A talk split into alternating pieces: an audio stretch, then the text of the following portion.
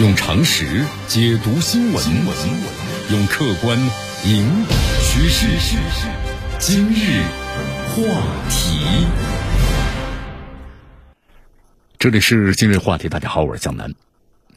作为这个苏联的最后一任领导人呢，对于戈尔巴乔夫本人的评价呀，有很多不同的声音啊。你看，有的人就说戈尔巴乔夫呢是苏联历史上最大的罪人。是苏联解体的直接推手，当然也有人说呢，戈尔巴乔夫是锐意的改革者，啊，但是不管怎么样吧，随着八月三十号晚上戈尔巴乔夫的心脏呢停止跳动，我们说这位九十一岁的老人呢结束了他争议的一生。俄罗斯现任总统的普京在戈尔巴乔夫逝世以后啊，也发去了这个悼念。不过呢，从俄罗斯媒体的消息来看呢，普京的悼念呢是非常的平常，就如同的例行公务一般。俄罗斯现在的最高领导人对苏联时代最后的一位领导人悼念，那么背后呢，其实我们说反映的是两个时代啊不同的抉择。咱们先抛开那些吧，对戈尔巴乔夫本人的主观的评论啊，那么在客观上呢，戈尔巴乔夫对于苏联的解体确实是有着不可能推卸的责任。苏联的这个缔造者呀，列宁曾经说过这样的一句话，就是被你的敌人称赞了，那你肯定是做傻事了。很不幸啊，他所建立的苏维埃政权的最后一位领导人。就是一位被敌人呢高度称赞的领导人，所以说这是挺讽刺的。咱们看看西方国家的媒体是怎么评价戈尔巴乔夫的呢？啊，西方媒体这么说的：说戈尔巴乔夫要结束冷战，为维护世界和平啊稳定，那么贡献了莫大的力量。其实看着西方媒体表面赞扬呢，实则讽刺的言论。戈尔巴乔夫呢确实结束冷战，但他呢是通过葬送自己的国家结束冷战。在这个苏联冷战中的敌人呢，美国等等西方国家的眼中啊，戈尔巴乔夫就是他们的大功臣，所以对于这个戈尔巴乔夫呢，毫不吝啬赞扬和支持。戈尔巴乔夫在去世之后的话呢，美国总统拜登称赞他是使世界更安全的罕见的领导人。拜登这么说，他说这是一个罕见的领导者，他有想象力，看到一个不同的未来是可能的，有勇气的冒着整个职业生涯的危险和风险的来实现它。但其实呢，这是表面的称赞。实则呀，是一个胜利者对失败者的嘲讽。苏联后期呢，确实存在很多的问题，已经是一个身患了重病的巨人，啊，这是对苏联呢不可忽视的一个客观条件在当时。但是在这样的客观条件之下呢，戈尔巴乔夫进行了理想化、近乎到天真的改革行动，没有呢考虑到苏联的现实情况。其实这就是我们说的啊，对比教科书的标准的案例，你不考虑实际的病症，就给一位的病人呢用药。而且用的还是这个猛药。苏联后期的衰落是事实，那么解体呢也可能是发生，是必然的。但是戈尔巴乔夫呢，毫无疑问，是他呢大大的加快了，甚至直接导致了苏联的解体。在苏联解体之后呢，俄罗斯继承了大部分的苏联遗产，也继承了西方国家啊对于苏联的敌视。你看，在这个苏联解体以后呢，俄罗斯国力就一落千丈，在欧洲呢难以和北约的相抗衡，势力范围啊在不断不断的缩小。大量的国有资产呢又被俄罗斯的寡头侵吞个私藏，甚至呢出售给美国等西方的国家。苏联原有的工业体系啊，在解体当中变得四分五裂。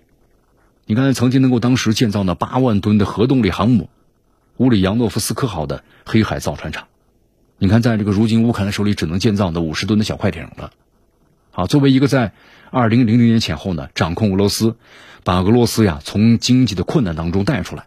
而本身又是一位经历过苏联时代的政治家，普京对于苏联的解体之后，俄罗斯的衰弱，比谁都来得清楚。你看，尤其在这个八十年代后期，普京呢当时也站在这个苏联的对立面。当时政治经验非常薄弱的普京的，支持叶利钦等人的做法，在某种程度上呢，可以说是推动了苏联的解体。但是在九十年代呢，当时的俄罗斯领导人叶利钦就和戈尔巴乔夫一样，其实呢，在政治和外交上啊。我们说也是充满了这个天真的理想主义。叶利钦在俄罗斯国内大搞这个休克疗法啊，在国际上呢，甚至寻求是加入北约。你看这个西方国家，他们认为这是一个很天真领导人呐，那当然是乐开了花。他们像对待戈尔巴乔夫一样呢，高度的称赞叶利钦啊，假装的也要把这个俄罗斯要纳入北约。但是背地里呢？西方国家和俄罗斯的寡头接触啊，许以了重力，结果把大量的俄罗斯从苏联继承的国有资产都搬到了西方的国家，他这个俄罗斯差点被真的搞得休克了呀，甚至呢进一步的解体了。那么这段经历呢，让这个普京最终反对叶利钦的做法啊，那么最后呢，取代了叶利钦，成为了俄罗斯的最高领导人。普京呢，在上任之后，你开始呢，其实也还是有这种心存侥幸的心理，希望能西方能够接受。但是几年之后呢，发现这是一个不切实际的想法啊，就不再把希望呢寄托在西方国家身上了。前后这两个领导人的经历啊，已经告诉普京，那么西方国家呢，不可能接受一个还有实力的俄罗斯。那么西方国家呢，只想要俄罗斯对西方彻底的无害化。普京带领俄罗斯重新的提振经济、整顿军队，在地缘政治上的积极的出击，渐渐的让俄罗斯啊逐渐逐渐就恢复过来了。你看，普京在对待西方的国家的态度上更加灵活。那么，在这个不对西方国家呢抱有幻想的同时，也展开了西方国家，特别是欧洲国家从经济、科研方面广泛的合作。俄罗斯天然气卖到了欧洲，对吧？它满足这个欧洲需求，同时还为俄罗斯呢创造了经济上的收入。俄罗斯的火箭也送到了欧洲的发射场发射，获得了很多的商业发射订单。我们说，当然这些合作并不是俄罗斯和西方之间的主流，那么更多时候呢还是对抗和摩擦。你看，在今年二月二十四号啊，俄乌冲突之后。那么，西方国家同俄罗斯呢，那是毁掉了大部分的联系，双方又似乎回到了冷战时期的局面。西方媒体呢，对于这种情况啊，那显然要比戈尔巴乔夫和叶利钦呢，那么更有能力的普京，没有任何的称赞。话说回来，对普京的话，他们只有呢批评和诋毁，哈。所以非常明显的，戈尔巴乔夫和叶利钦，我们说能力再差呢，那么再天真，对西方来说都非常好。自然就要大加赞扬，普京能力强得多，但对西方来说呀不是好事那就不会去赞扬他的，而是要批评，而且要大力的批评。那么这呢就是西方的态度。苏联时代的末期，戈尔巴乔夫呢选择了相信敌人，相信这个西方的国家，于是呢就葬送了苏联。俄罗斯如今的这个普京时代呀，普京呢是选择依靠俄罗斯自身的力量建设国家，和西方国家呢展开有限的合作。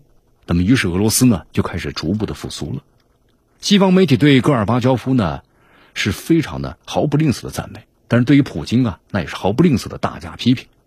那么正应了列宁所讲的那句话：当你的敌人呢在大力批评的时候，正说明你走在了对的路上。